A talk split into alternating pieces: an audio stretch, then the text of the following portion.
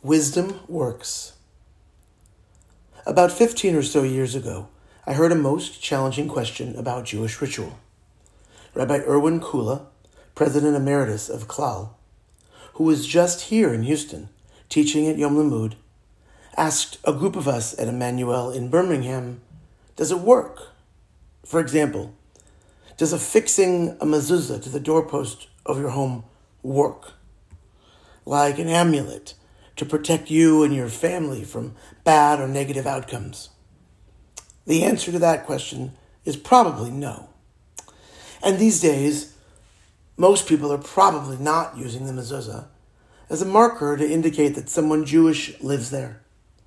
And that's not what it was meant for anyway. Well, except maybe in the blood on the doorposts of the Israelites' homes, so the angel of death passes over kind of way. But when you move into a new home, does putting up a mezuzah create a moment to establish that something holy is happening here? Is it possible that while you probably aren't interested in becoming an inveterate mezuzah kisser upon entering your home, could a mezuzah serve as a reminder that you are entering holy space? And that whatever rules of engagement for work or the freeway are considered acceptable out there what if the mezuzah reminded us that they may not be what we want to bring in here? To maybe say to us as we enter our home, hey, could you maybe try it again? But this time with greater kindness and patience?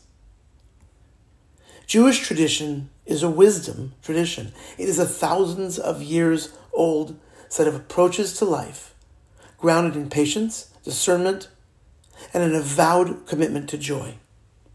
And it is imbued with the essential ambiguities of consciousness that have developed as a necessarily defensive response to the threats we Jews have faced for too much of our history.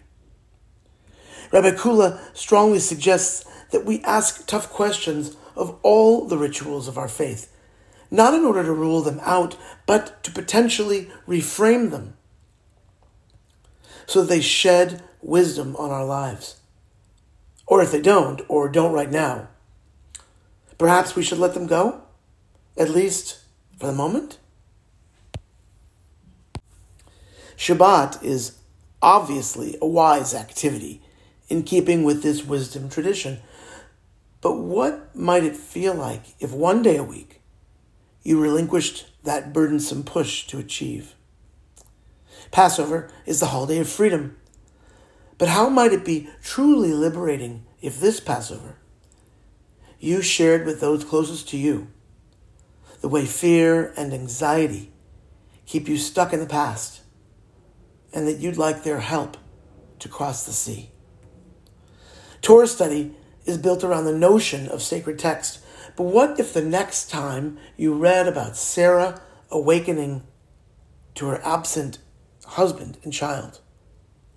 Or Jacob learning that his beloved son Joseph was dead. Or Moses so disbelieving and in awe of what he sees before him that he removes his sandals to feel the earth beneath and between his toes.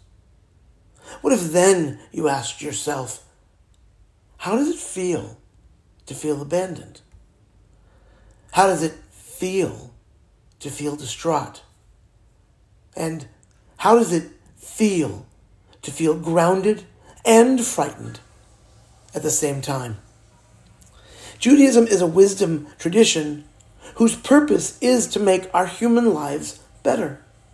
We haven't cornered the market on truth, but we have inherited a profound ability to discern the truth, a superpower we inherited from our ancestors who, despite all odds, kept the faith, crossed the sea, and made it to the other side.